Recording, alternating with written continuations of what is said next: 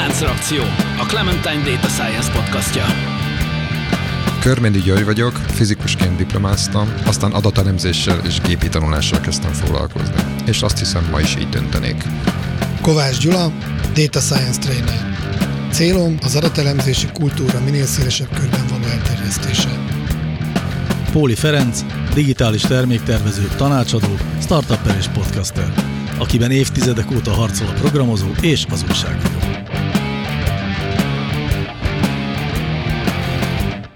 Szervusztok, kedves hallgatók, és szervusztok nézőtéren ülő kedves közönség. Ez egy különleges láncreakció podcast, a Clementine által szervezett DataStream 2023 konferencia színpadán ülünk. Ezúttal öt karosszék van itt a színpadon, és mindegyikben ül valaki.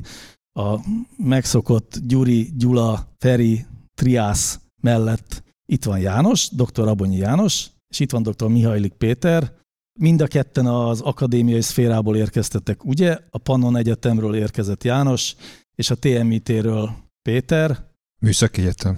Ami a Műszaki Egyetemhez tartozik. Bocsánat. Gondoltam, hogy mindenki, aki hallgatja ezt a podcastot, az tudja, mi az a TMIT, hiszen már én is megtanultam egy korábbi adásunkból.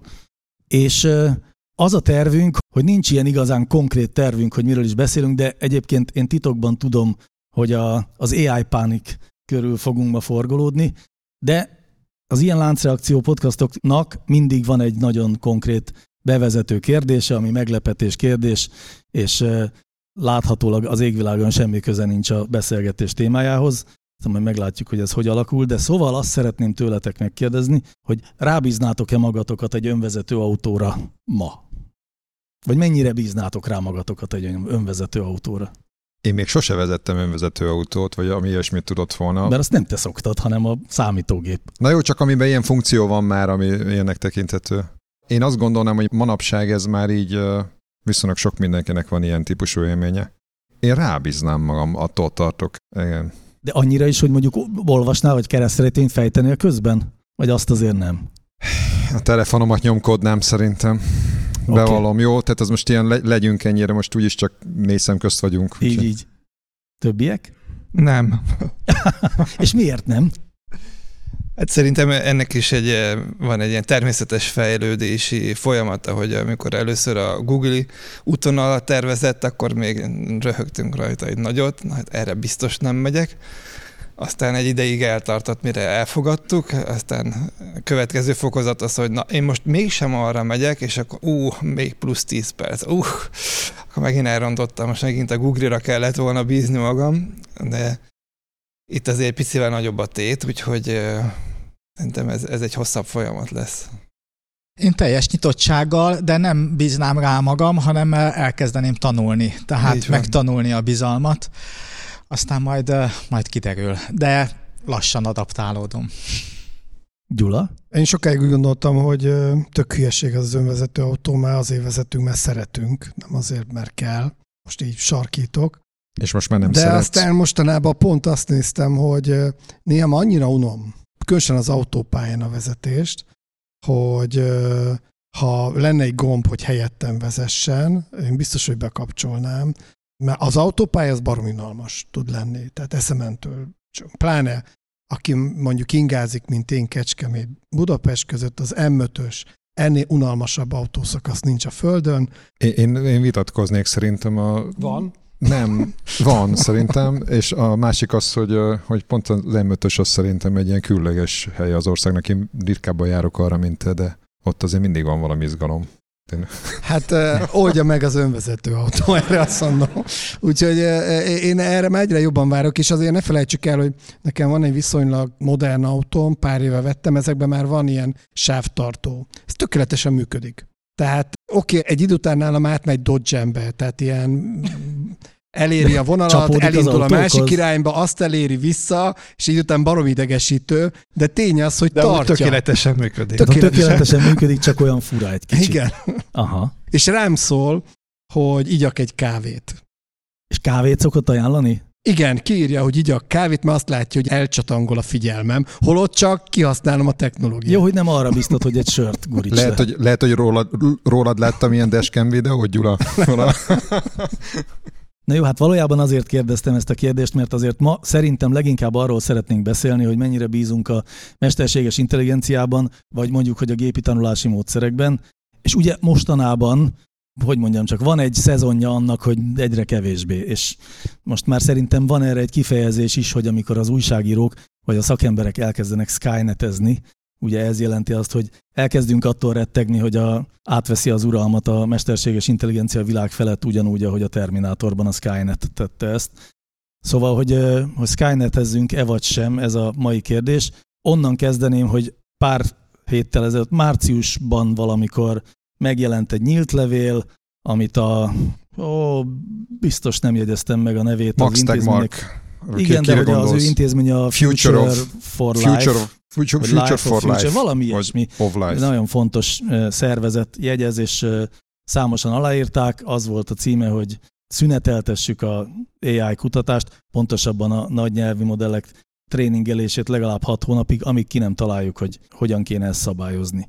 Ezt, sokan aláírták, eleinte híres emberek, most már csak kevésbé híres emberek. Amire kíváncsiak vagyunk, hogy ti aláírtátok-e, aláírtátok-e volna, vagy szóval mi a viszonyatok ehhez az egész úristen az AI gyorsabban fejlődik, mint ahogy azt mi kontra- kontrollálni tudnánk?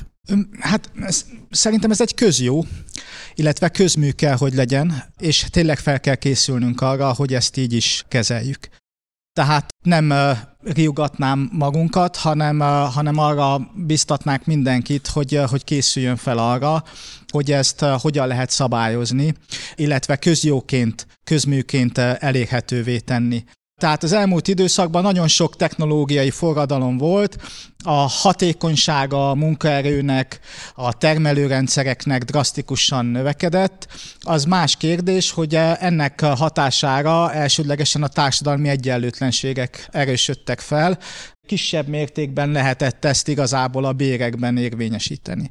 Tehát ez akkora forradalom, illetve forradalom lesz, és olyan hatékonyságnövelés várható, amely szükségessé teszi, hogy ezt a régóta szőnyeg alá söpört problémát megoldjuk, és hogyha ezt sikerül megoldani, akkor ez egy nagyon remek és társadalom számára hasznos eszköz lesz. Ha nem sikerül megoldani, akkor viszont tényleg kaotikus állapotok következhetnek be, véleményem szerint. Akkor a Skynet kontra emberiség szavazásban egy pont az emberiségnek, kis ráhagyással. Így van. Péter? Itt igazából több kérdés merül fel egyszerre. Én ugye nem is írtam alá, meg nem is gondolom, hogy ez értelmes ez, a, ez az aláírásos díj, tehát ez körülbelül, mint aláírás gyűjtünk, hogy akkor most ne virágozzon a nem tudom én a bodza, mert tehát ez, ez egy természetes dolog, és, és ráadásul naív is egy kicsit a dolog, mert gondoljunk bele, hogy vajon Kína le fogja állítani a mesterséges intelligencia kutatást, csak mert a, az USA meg, meg pár európai állam esetleg aláírja. Nyilván nem. És fordítva meg pláne nem.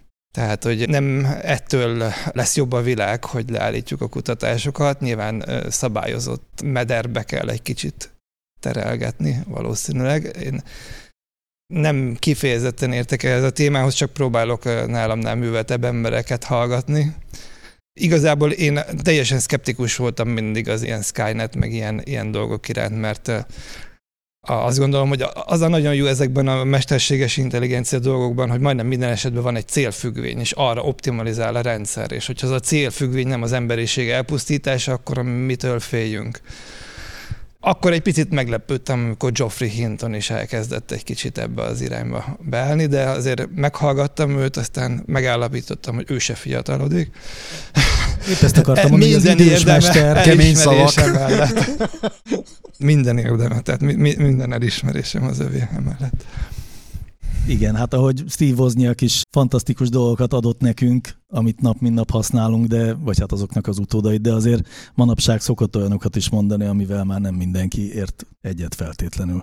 Steve Wozniak az Apple másik alapítója Steve Jobs mellett, és egyébként hát egy ilyen nagy iparági öreg, vagy nem is tudom, és ő is aláírta ezt a És mindig mindent ő is megmond. És mert... mindig mindent ő is megmond, igen.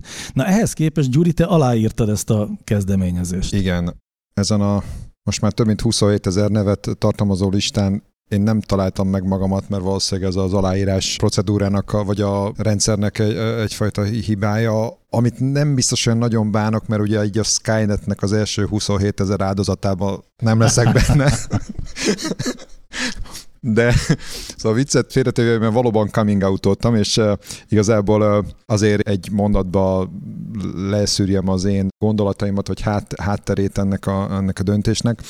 Én inkább a saját magunktól, az emberektől tartok ebben a dologban, mint feltétlenül az AI-tól, legalábbis így rövid távon biztosan nem. Viszont annak komoly esélyét, veszélyet látom, hogy, hogy ez viszonylag rövid úton rossz célokra is használhatják ezeket a technológiákat. És tulajdonképpen az a tipikus értelmiségi aláírásgyűjtés egyébként nem is célzott mást, mint hogy ilyen értelemben egy picit lassítani. Itt a bevezető előadásamban én céloztam arra az eredménykényszerre, ami hajtja azokat a jellegi kutatócsoportokat, cégeket, akinek ennek ugye az, a front vonalában vannak most ezeknek a kutatásoknak. És egyébként maga a Tegmárk is, aki kezdeményezte ezt az egész aláírásgyűjtést, ő is azzal érvel, hogy ezek egyébként idealista fiúk akik ezt az egészet hajtják, viszont most van rajtuk egy borzasztó nyomás hogy csinálják ezeket a egyre komplexebb modelleket, és lehet, hogy ők maguktól is adott esetben egy kicsit óvatosabbak lennének, de így viszont egy esetleg kapnak egy kis hátteret ahhoz, hogy miért kell ezt egy icipicit lassabban fejleszteni. De egyébként én sem gondolom, hogy ennek közvetlenül hatása lesz több különböző ok miatt. Azt hiszem, nem is az volt talán a célja vagy meglepődnék, hogyha ezek az okos emberek azt gondolták volna, hogy elérhetik azt, hogy leálljon a kutatás, hanem inkább csak kihangosítani akarták ezt az aggodalmat, és hát ez sikerült. Másról se beszélünk folyton, nem mint erről a történetről azóta. Jó, hogyha elengedjük ezt a Skynet-es dolgot, mert azt azért azt látom, hogy azt elengedhetjük, akkor viszont az, amit János az előbb megfogalmazott, az viszont egy, egy izgalmasabb történet, hogy a robotok elveszik a munkánkat, per a AI megszüntetett csomó munkalehetőséget, és akkor mit fognak az emberek csinálni, és az egyenlőtlenség növelése. Erre van bármiféle megoldás, vagy ti láttok olyan véleményeket, vagy hangokat is, akik jókat mondanak erről? Bocsánat, még egy, egy gondolat, hogy ugye Sam Altman, az OpenAI vezetője egy, talán egy évvel ezelőtt már kifejtett egy eléggé ilyen technokrata, irgalmatlan víziót arról, hogy hogy az általános alapjövedelemnek az alapja lehetne az, hogy ezek a nagy technológiai cégek bevaló befektetést, mindegy, szóval, hogy egy Hú, ilyen, az kemény volt. Az egy kemény, a, ilyen szocialistikus... Azt is elővettük egy podcastba, és azért aki erről az idealizmusról így hallani akar, vagy hogy igazából ez mit is jelent, az ott azért kap úgy ízelítőt erről. Igen, na jó, szóval, de hogy, hogy mit tudunk kezdeni ezzel a hatásával a, ennek a bizonyos AI forradalomnak? Én a közgazdasági, meg a szociológiai vonatkozásokban akkor most nem is mennék bele, meg ezt, ezt, ezt kiveséztétek. Azt viszont kiemelném, hogy a, ezek a nyelvi modellek úgy képzelhetők el szerintem, mint a szövegalkotásnak a számológépjei. Tehát ez a a támogató funkció, ha, ha megjelenik, akkor mindannyiunk munkáját hatékonyabbá teszi, akik szövegalkotással, vagy akár számítógépes programozással, vagy akár adatelemzéssel foglalkoznak. Tehát ez egy, ez egy nagyon komoly eszköztár, ami növeli a hatékonyságunkat. Az más kérdés, hogy hogy ezzel a megnövelkedett hatékonysággal majd, majd mit kezdünk, és kinek és milyen irányába számolunk el, illetve mennyire vagyunk kitéve ezeknek a szolgáltatásoknak, amelyek ezt a hatékonyságnövelést majd biztosítják számunkra mert hogy ezek most jelenleg eléggé a hatáskörünkön kívül esnek, és ez egy komoly kockázat, amit látok. Csak egy adalék ehhez, hogy az MIT-n nemrég készült egy kutatás, ahol azt nézték meg, hogy a, azok, akik ChatGPT-t használnak a munkájukhoz, mekkora hatékonyság növelést érnek el, és valami, volt egy módszertan, és valami 30 valahány százalékos hatékonyságnövelést mért az MIT kutatócsoportja ebben a kérdésben. Tegyük fel azt a kérdést, hogy akkor milyen munkát végeznek, hogyha ChatGPT-vel 37%-kal lehetett növelni a hatékonyságot? Gondolom, hogy a főnökeik is feltették ezt a kérdést magukban nem egyszer. De egyébként azért visszatfélretével léteznek nyilván olyan, olyan munkakörök, talán a képgeneráló algoritmusok még talán egy fokkal jobb példa, hogy ahol azért nyilvánvalóan jelentős hatékonyság növekedést, lépésváltást értek el ezekkel az új eszközökkel. Igen, meg hát azért más területeken is nyilván meg fog az történni, hogy a, hogy a tucat munkát végzők nagy számban fognak már nem tucat munkát végezni, mert arra nem lesz szükség. De ugyanakkor meg azzal is szoktak érvelni ennek a kérdésnek a kapcsán, hogy egy korábbi ilyen nagy forradalom az automatizálással kapcsolatban szokott ez azt hiszem elhangzani, az azt eredményezte, hogy mindenki elkezdett olyasmivel foglalkozni, mivel korábban nem, és mondjuk frontend fejlesztővé képzi át magát, nem tudom, történész és zenetanár, ennek ugye egy-két éve elkezdődött egy nagy forradalma Magyarországon is, most majd ők megint mehetnek tovább, és prompt engineernek fogják magukat gondolom átképezni, mint hogy erre is megindult valamiféle folyamat. Szóval lehet, hogy nem is fogja elvenni a munkánkat az AI? Hogy sok SEO szakértőből lesz majd prompt engineer, nem? Azt látom. Szerintem biztos, hogy nem lesz gond. Tehát, hogy megszűnnek munkahelyek. Én meg, én meg pont az ellenkezőjét látom. Az egész pánik egyébként nem új. És nemrég találtam egy cikket, ami leírja, hogy ez egy tipikus jelenség az emberiség történetében, hogy mindig vannak pánikok. Emlékszem, 70-es években kihozták tudósok. Körülbelül most kéne ott lejárnunk, hogy nem lesz olaj, hogy nincs olaj. Tehát 2025 tájékán nem lesz már olaj. Tehát ezt így gyönyörűen kivezették, és száz ilyen példát lehet, és leírták gyönyörűen, hogy négy stádiuma van ezeknek a pánikrohamoknak hogy először bejön egy új technológia, amit egy szűk kör ismer, és vannak ezek a vészmadarak, akik mindig keresik, hogy mire lehet ráugrani, hogy pánikot gerjesszenek, és ráugranak. A második fázis az, amikor a megfelelő csatornákon, médián és stb. keresztül ezek a pánik hangok felerősödnek, Sőt, ezek annyira felerősödnek, hogy a politikusok ilyen vizsgálóbizottságokat hoznak létre, ami tovább gerjeszti a pánikot, és az egész emberiség pánikba kerül. Aztán jön a harmadik fázis, amikor a hétköznapi része lesz ez az új technológia, és nem történik semmi. És akkor az emberek egyre kevésbé hisznek ezekbe a huhogókba, még néha fel, fellobban, és a szén a negyedik fázis, amikor teljesen a hétköznap része lesz, és már senki nem figyel ezekre a pánikhangokra, és ezek a vészmadarak keresnek egy új területet maguknak, amire megint ráugorhatnak, és kezdődik minden újra előről.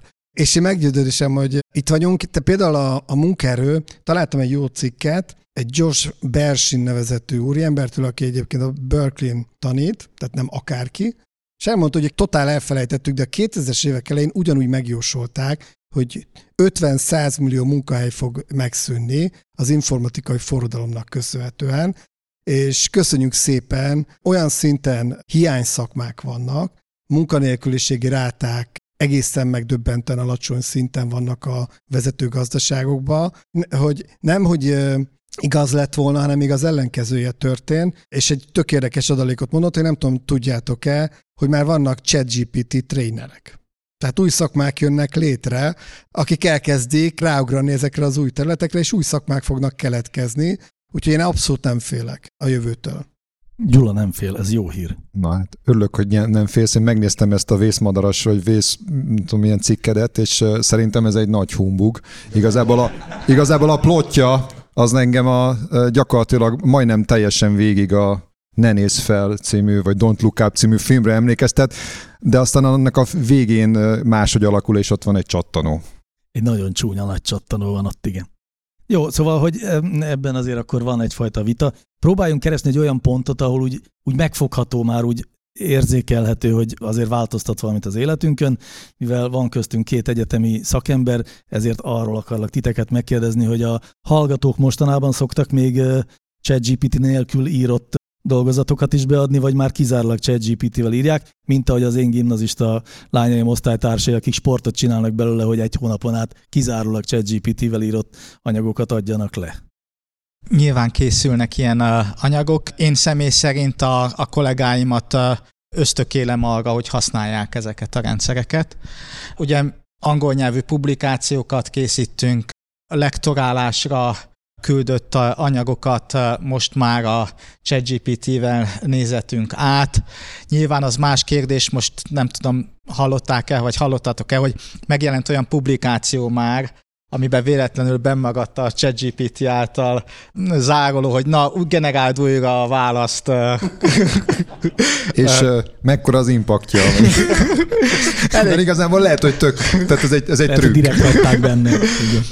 De a lényeg az, hogy a kutatási, szövegalkotási folyamatot tényleg tudja növelni a hatékonyságát. Az más kérdés, hogy ez az eszköz új tudásanyagot nem hoz létre. Tehát nagyon pici az a képessége, hogy extrapoláljon tudáselemek között, és értékes programok, algoritmusok fejlesztésére még nem sikerült ezt alkalmaznunk. A standard kódokra, standard feladatokra igen, de bármikor, amikor már túlmutatunk a, a standard megoldáson, és valami egyedit kíván, akkor sajnos mindig behasal, és a sajnos az egy érdekes elszólás volt része. É, pont ezt akartam Mennyire, mennyire, gondoltad ezt kom- mennyire gondoltad ezt komolyan, hogy, hogy sajnos? Ö, Teljesen komolyan gondoltam. Tényleg? És akkor vannak terveid akkor, hogy mit csinálnál a, ehelyett, hogy kódoltok azért, nem? Tehát nyilván a magunk fajtában azért van egy komoly aggodalom, és egy komoly hát versenyszellem, vagy nem is tudom. Az ember azért még hisz abban, hogy az igazán kreatív tevékenységekhez szüksége lesz a, a, az ő munkájára, és azért azt látom, hogy azért nagyon messze vagyunk attól, hogy, hogy ezekkel a modellekkel a tényleg a klasszikus kreatív tevékenységet, amikor ugye nem csak össze kell kötnünk a csomópontokat, hanem egy picit nagyobbat kell ugranunk, ilyen típusú ismeretek, tudások generálására legyen alkalmas ez az eszköztár. Úgyhogy mivel én ezzel foglalkozom, én azért még bízom benne, hogy lesz ilyen, és bízom benne, hogy éppen ezért egyre több ilyen jellegű feladattal tudunk foglalkozni, kevésbé kell a favávogó munkával töltenünk az időnket. Nálunk a Műszaki Egyetemen kifejezetten bátorítják a hallgatókat, és kurzusokat készítünk nekik. Sőt, próbáljuk a, a 11. kerületben van ugye a műegyetem számukra is a ChatGPT-t megismertetni, a lakossági felhasználást is próbáljuk.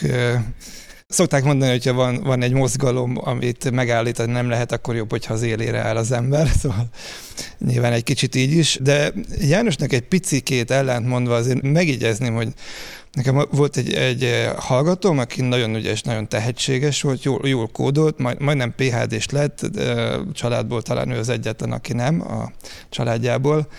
Nem tett le róla, csak külföldön szeretné és egy elég összetett problémára, tehát állé, szavai szerint összetett problémára azért megpróbálta, hogy mit tud kihozni a ChatGPT-ből, és leesett az álla, és azt mondta, hogy körülbelül két heti munkáját oldotta meg, és azóta is keresi az állát még, hogy, hogy ezt meg, meg tudta oldani. És valahol tényleg ez a lényege, tehát ettől intelligencia, az intelligencia nem buta sablonokat ad vissza, hanem, hanem hogy képes valami valódi extrapolációra, és, és úgy tűnik, hogy ennek már nem csak a nyomai vannak, hanem, hanem ha még minden esetben nem is sikerül, de, de vannak pozitív példák, úgyhogy talán, ha ez pozitív. Talán ide szúrnám be, csak ilyen érdekes megjegyzésként, hogy a áprilisi kömalban, ugye a középiskolai matematikai lapok, megjelent az első olyan feladat az informatika feladatok között, amik, amit ChatGPT felhasználásával kellett megcsinálni. Kömalban. A kömalban. Az, az igen.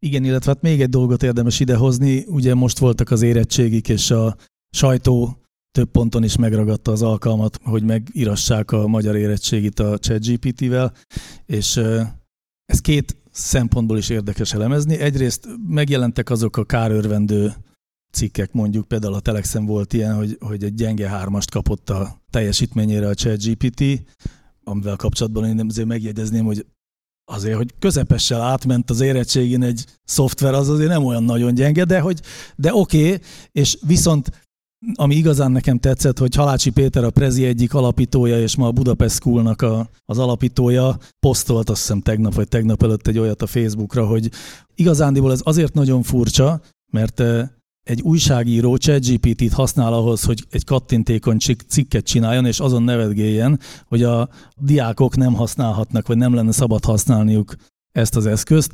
Tehát, hogy az iskola nem bátorítja azt, hogy használja az eszközt a diák, ő inkább amellett lenne, hogy oldja meg vele jól, és ő kipróbálta ChatGPT Plus-szal, tehát aminek a, a GPT-4 az alapja, és ő igenis meg tudta jelesre iratni az irodalom érettségit, úgyhogy az újságíró írt rossz promptot, az volt a baj.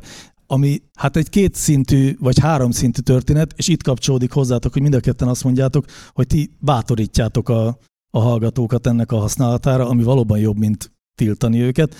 Ugyanakkor gondolom azért annak, annak is van értelme, hogy ne ússzák meg ezzel a, a tanulási munkát. Igen, szóval, szóval a számonkérést azért szükségképp azért átalakítja, nem?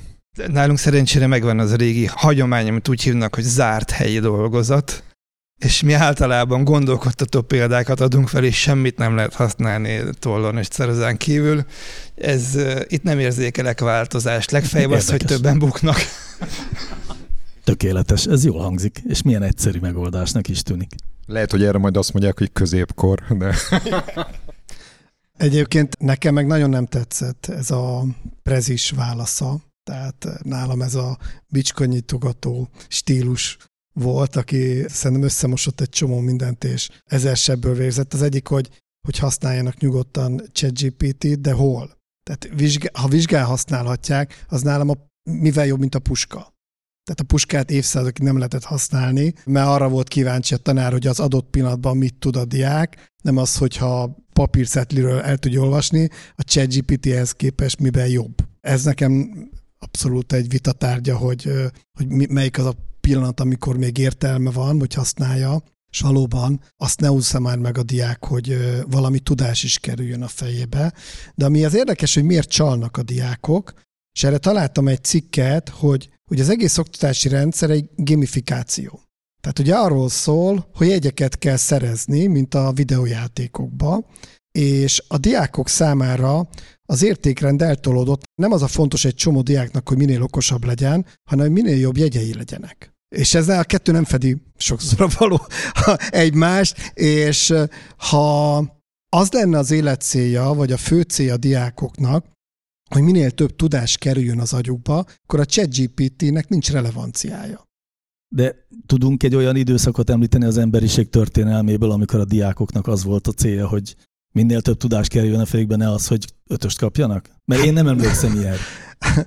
Én nem tudom, hogy volt-e én időszaka. Szerintem egyébként a középkorban az egyetemeknél nagyon erősen a tudásszerzés miatt mentek. Nem a jegyek miatt a diákok. Az elismerés, és a, tehát akkor ez egy életpályamodell volt.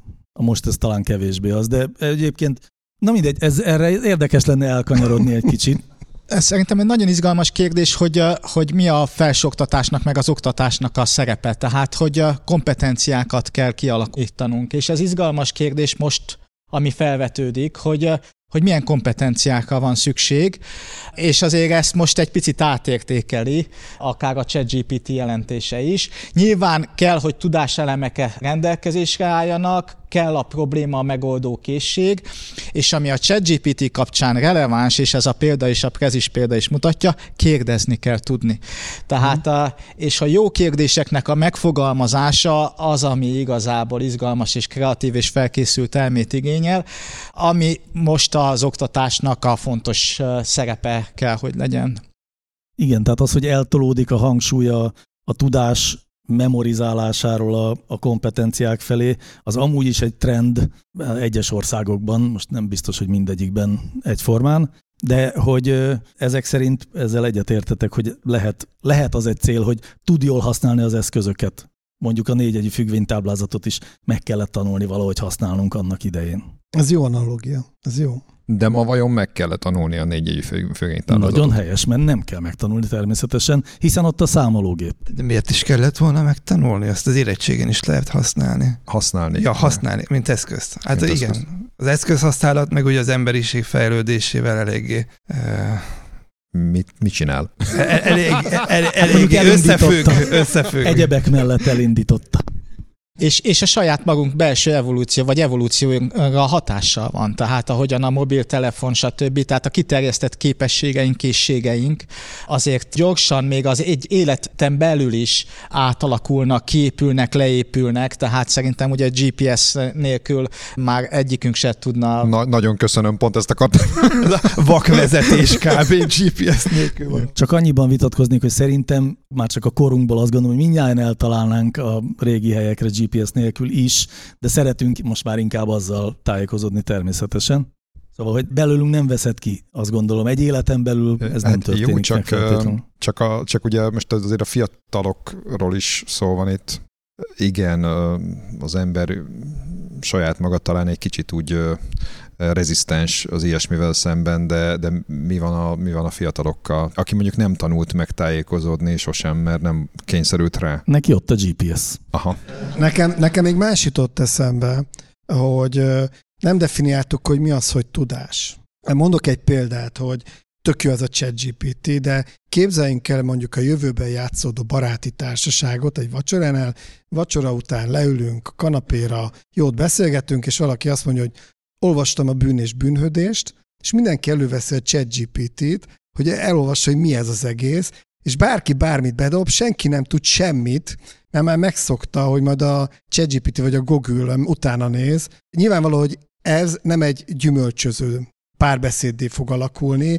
Tehát az, hogy kerüljön be az agyunkba minél több, legyenek saját gondolataink, attól válunk mi személyiségé, ezt nem lehet lespórolni. Tehát nem látom, hogy az egy jó irány lenne, hogy annyira rászokunk a mesterséges intelligenciára, hogy megsporuljuk azt, hogy nekünk a belső tárolónkban rengeteg tudás halmozódjon fel, mert akkor kik leszünk, tehát gyakorlatilag csak egy felolvasók leszünk, akik mindig elolvassák, hogy épp mit kell gondolnunk valamilyen témáról. Tehát az, hogy a tudás bekerüljön a fejünkbe, az továbbra sem változhat szerintem. Az, hogy valóban, hogy a technológiát úgy használjuk, hogy x százalékkal javuljon a, a munkánk hatékonysága, vagy a tanulási folyamatunk, az tök jó, de az, az nálam tabu, hogy minél több dolog kerüljön be a fejünkbe, hogy onnantól kezdődik az, hogy kezdenek saját gondolataink lenni. Ha ezek nincsenek, akkor az egésznek nincs értelme. Szerintem a gyerekeknek hamarabb lesznek saját gondolataik, mint sem, hogy lexikális tudással bővülne az agyuk, nem? Hát én pont most azt látom, hogy oké, okay, ez egy kicsit más téma a fake news világ, de bár egyébként pont a mesterséges internet kapcsolatban ez egyik legnagyobb félelem, hogy egyre fel fog erősödni a fake news, mi lesz az amerikai választásokkal. Most ez Amerikában az egyik legnagyobb probléma, hogy teljesen bele fog nyúlni az AI. Én pont azt látom, hogy azért működik a, a fake news, mert nincsenek saját gondolatai az embereknek. Mindent egy az egyben átveszünk. Igen, átveszünk. Én is ezt most már idézni fogom majd, Gyula.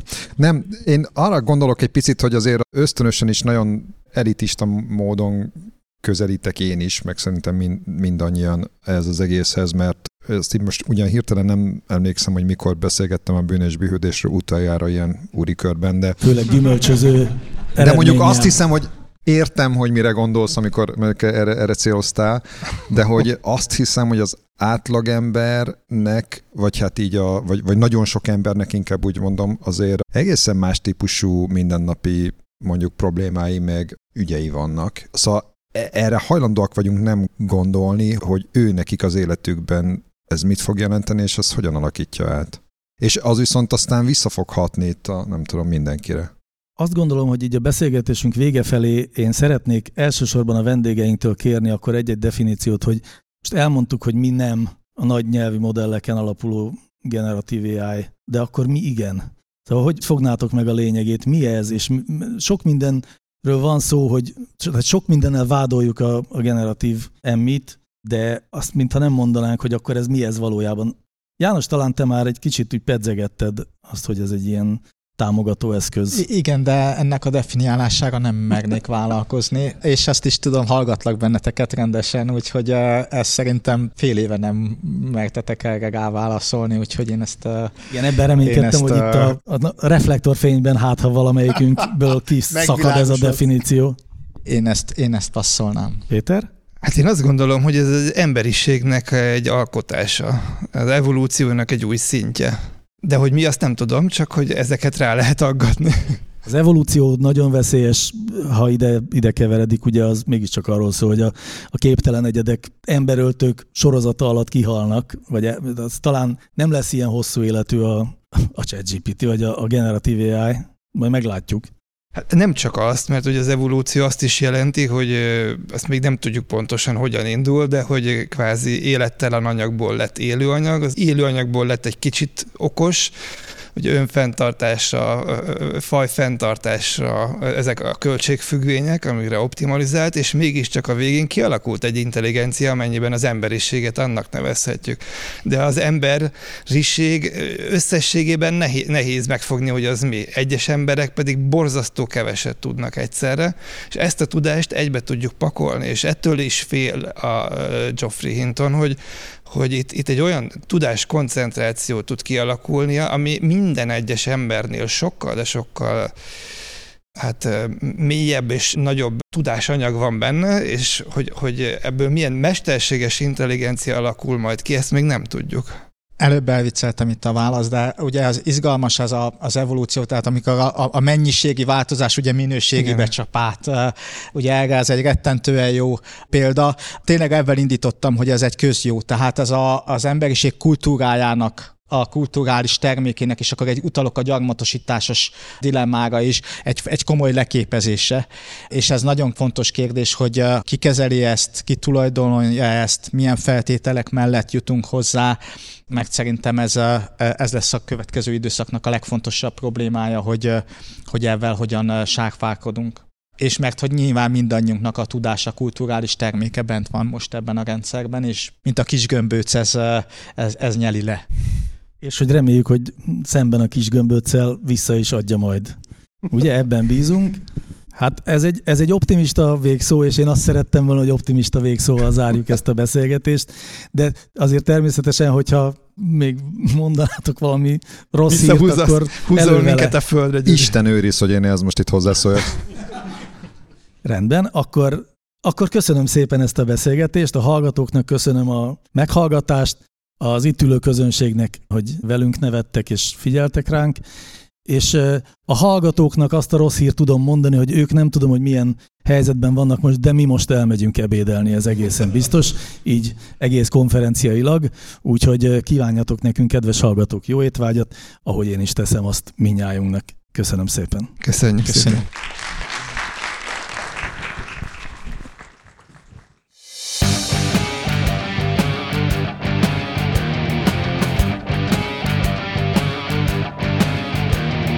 Láncreakció, a Clementine Data Science podcastja.